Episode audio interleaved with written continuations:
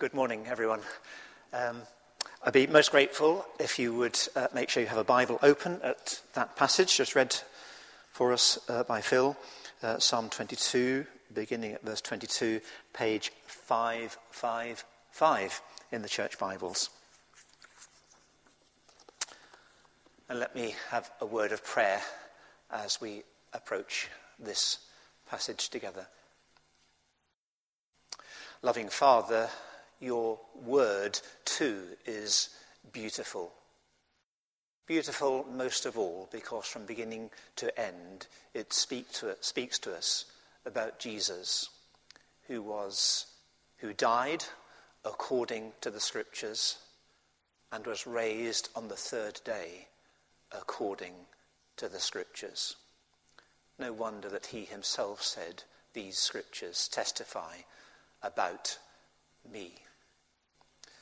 And so we ask that by your Holy Spirit you would speak to us from this scripture and grant us understanding minds and glad hearts and willing obedience. Amen. So we return for a second instalment of Psalm 22. If you were here last Sunday morning, then you will perhaps recall that um, the psalm begins with an agonized cry of dereliction My God, my God, why have you forsaken me? Actually, a word of great encouragement to God's people um, uh, in all ages, because if you have ever been in that place yourself, then you are not the only person and you're not the last person to feel that God has forsaken you. And then those, that earlier part of the psalm contains notes of hope. Again, not least in that expression itself, because God is still remembered, still addressed as my God, even though David cannot feel or sense God's presence with him feels that God is simply not helping him in his predicament, in his plight. Um, hope too, because David goes on to rehearse some of God's faithfulness to his people in the past, God's faithfulness to him personally, in, as it were, bringing the midwife who first brought him out of the womb, and then expressions towards the end of the first part of the psalm in verses um, uh, 19, 20, and 21, David turns to, uh, to plead to, to the Lord to help, to save, to deliver, and rescue him. So even though I don't know of uh, a more agonized cry in the whole Old Testament than that one, itself and its context is full of hope. There was also one time, of course, in the New Testament when this same cry was uttered. And that was by the Lord Jesus from the cross, quoting those very words as he dies, that agonized and accursed criminal's death at Calvary. In fact, not only that expression, that cry from the first verse, but there are many expressions, especially in the middle of the psalm, which, have, uh, which are closely matched by the descriptions that we have of Jesus' death on the cross in the New Testament. I won't go through these in detail, but you can just glance through and see what a close similarity there is between various expressions. I've just picked out some of the more obvious ones between David's description of his plight and the Gospel's description of Jesus' uh, experience on the cross. And so, therefore, we are right to draw um, a very close parallel, not simply between verse 1 and the crucifixion, but between the whole psalm and the experience of Jesus. But there are not only similarities, but also differences between the experience of David in this psalm and the experience of Jesus, the Lord Jesus, on the cross. One of the um, perhaps surprising things about the psalm is that in David's case in the psalm, no answer is given to the question, why? We don't know why. We don't really know even how he was suffering. We don't know whether this was actually a severe illness, whether he was actually being besieged by enemies, or whether he was just filled with spiritual doubt and agony, experiencing the, what we sometimes call the dark night of the soul. Um, and we certainly don't know from the psalm why God led him through that dark experience. Nor in the psalm is any reason that I can discern given for the sudden change of key from minor to major in verse 22. So if you have a look in verse 21, David is still pleading with the Lord, rescue me from the mouth of the lions. But suddenly, from verse 22 onwards, things have changed completely. I will declare your name to my brothers. In the congregation, I will praise you. A sudden change from minor to major, with no explanation as to what has happened, whether that severe illness has suddenly been lifted, whether those um, who had threatened his life, threatened, in fact, to execute him, have suddenly withdrawn, or whether his dark night of the soul has been lifted by a special and gracious visitation from God. We don't know. It doesn't say. So we don't know the answer why in David's case, and we, neither do we know the reason for the sudden change of mood from um, very somber to very elated. Whereas in Jesus' case, the purpose of his suffering is made clear time and time again. Just to give one example from Romans 5 and verse 8. On the cross, God demonstrates his own love for us. Please let's notice that. On the one hand, we're talking about God having forsaken his son. Yet on the other hand, we're saying that God was in it all along, expressing his own love for us, in that while we were yet sinners, back to Catherine's little talk to the children, while we yet sinners, Christ died for us. And those two little words, for us, are a repeated refrain throughout the New Testament. So we know why Jesus experienced the agony and the God forsakenness of the cross. We are told, and it was for us.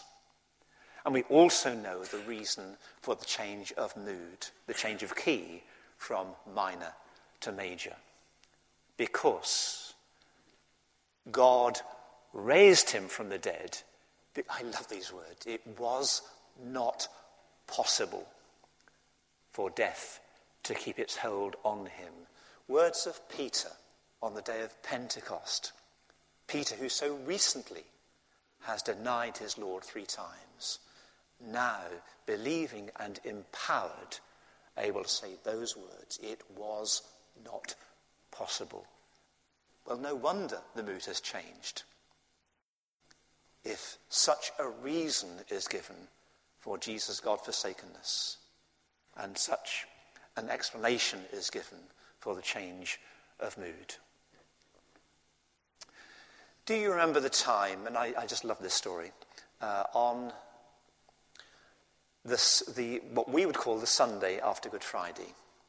Uh, two people um, uh, are trudging back on the seven mile journey from Jerusalem to their home in Emmaus. They know that Jesus has died on the cross. They know that the tomb is empty. They know that some angels have said that he's risen. But it makes no sense to them at all. So they are reflecting uh, and, and really extremely sorrowful about it all. It simply hasn't hit home. And uh, they're talking to one another about all these events muddled up in their heads. And someone comes along and starts talking to them. What are you talking about? While you're walking along the road. And they tell him. And then uh, it turns out, of course, to be the risen Lord himself. What wonderful words. Did not the Christ have to suffer these things and then enter his glory? The sufferings and the glory of Christ. And beginning with Moses and all the prophets, by Moses we would probably mean the first five books of the Old Testament, all the way back there to the first few chapters of Genesis, and all the prophets. So that's in a sense the entire Old Testament. He, Jesus, explained to them what was said in all the scriptures concerning himself. We don't know exactly which scriptures he picked out, but I feel pretty confident that in addition to that, and I've got to say it again, that miraculous chapter in Isaiah, chapter 53, I would have thought uh, a, a, a, very clear contender for Jesus picking out and sort of saying, look, here's a scripture that speaks about me, would be Psalm 22. The first part of the psalm, his sufferings. The second part, his glories. Or put a little bit more uh, concisely by Peter in his first uh, letter when he explains that the prophets spoke of, on the one hand, the sufferings of Christ and the glories that would follow. Can I just pause to, to make a comment I, I know I made it recently um, uh, in an evening service uh, context, but uh, it, it, just occurred to me and, and become, uh, I felt it fairly important to reflect on this uh, during this period leading up to Easter, this period of Lent that it's good that the Christian churches um, celebrate Christmas and Good Friday and Easter and Pentecost and these of things. But the danger, if we, um, if we only think about incarnation at Christmas and, and, and, and cross on Good Friday and resurrection on Easter Sunday, is we separate these things out. And Scripture is very keen, repeatedly talks about the sufferings and the glories of the Messiah. Um, so this idea of coming into church looking very glum on Good Friday and then coming back two days later with smiles on your face, saying, it's all right after all, actually doesn't quite fit. It's not called Good Friday for nothing. The one who has died is risen. In fact, not only risen, but ascended, glorified, rules at his Father's right hand, has poured out his Holy Spirit and will come again in glory. That same Jesus. So it's good not only to separate and celebrate separately, but also connect together, as I think Scripture usually does. These events in the Father giving his Son to the world.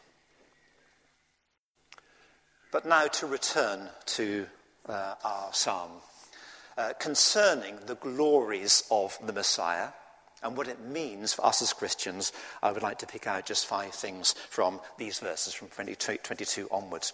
Firstly, there is proclamation going on here. Do you see that in verse 22 and verse 23? I will declare your name to my brothers. Well, no wonder, because God has done such a wonderful thing.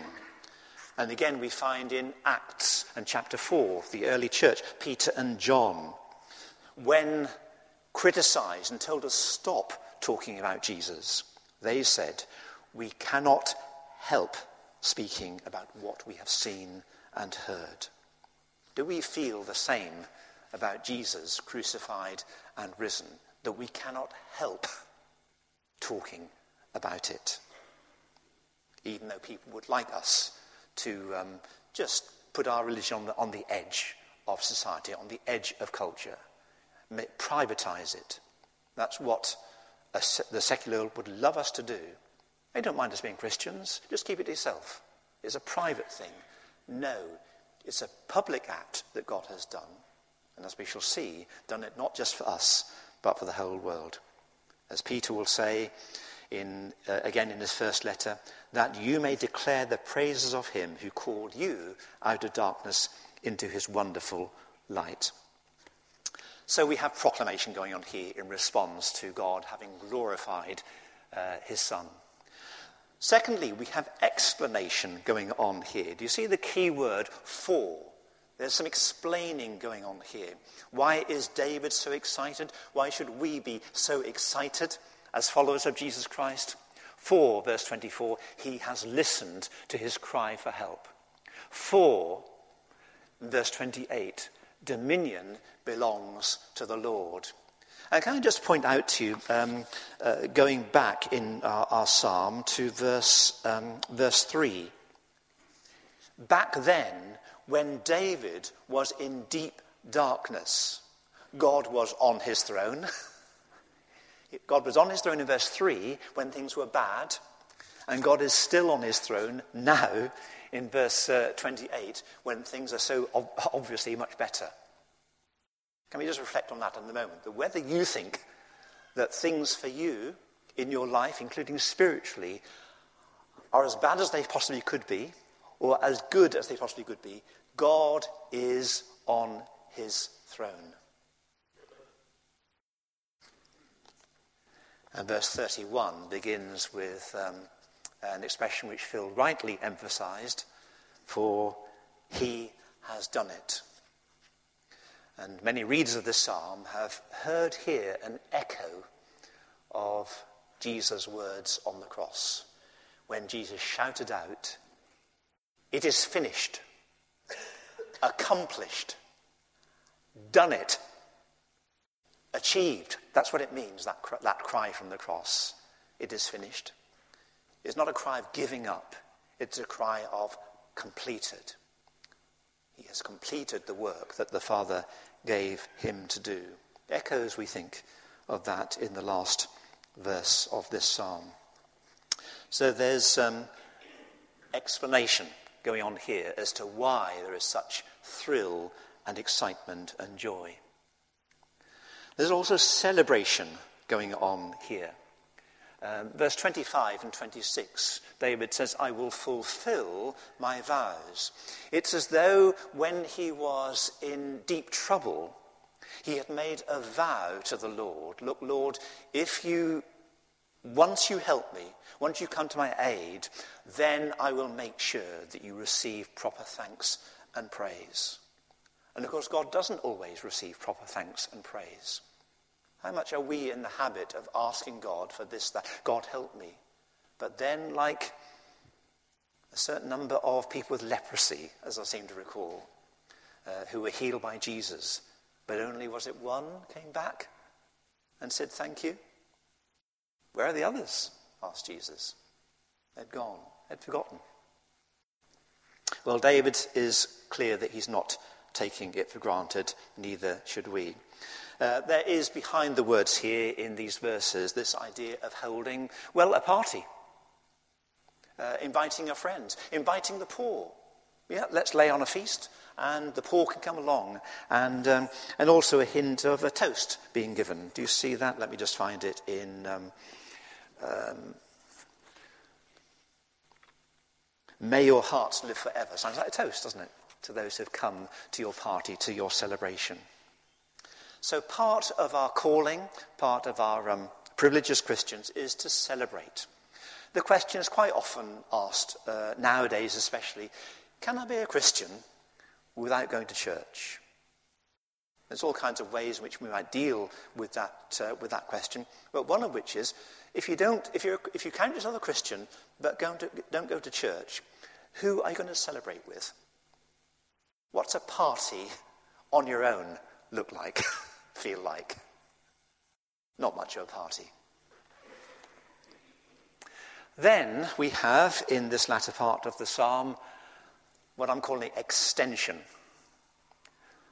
And here's where the psalm really begins to really break out of its Davidic boundaries. There's something now going on in the psalm far bigger than even King David could have um, realized or experienced.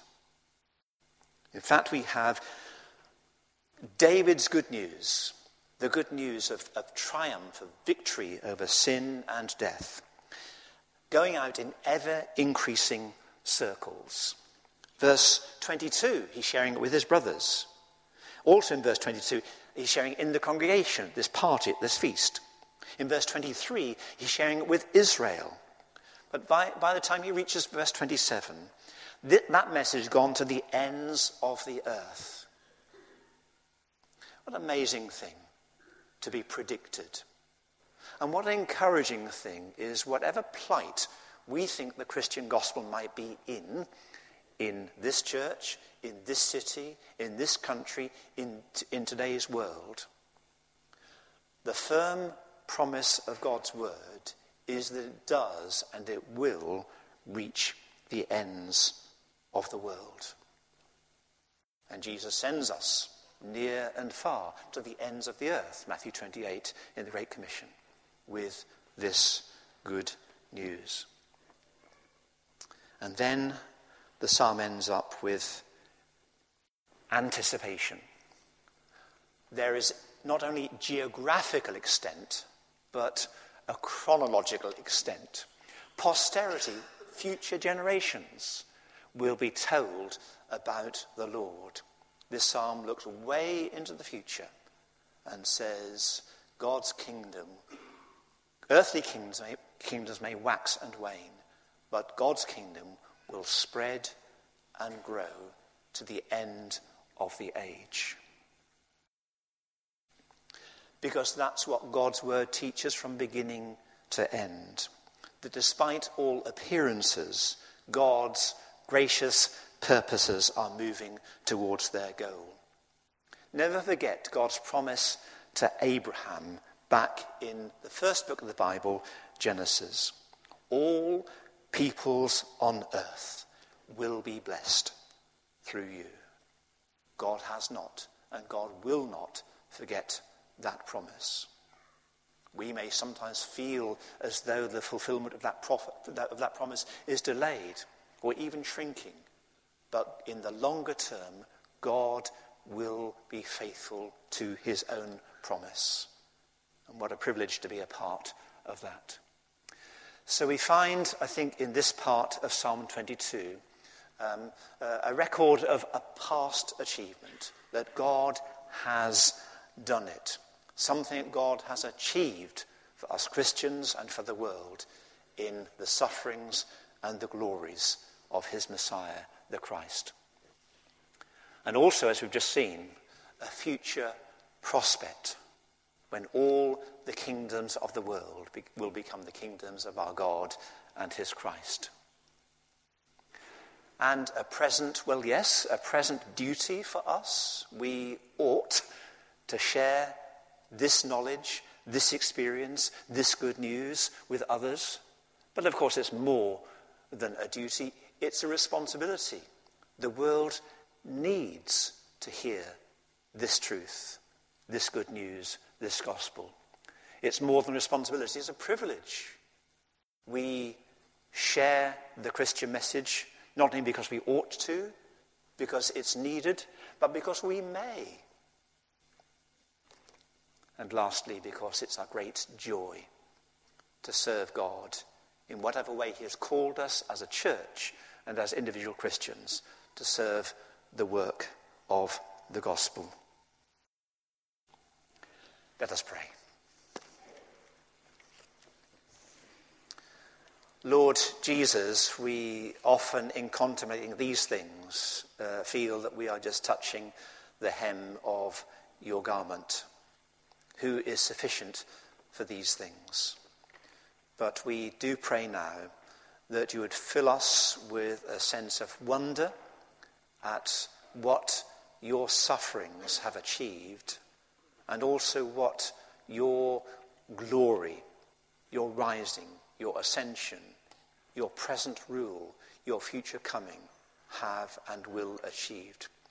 We want to be a part of that and to serve you in our generation. Amen.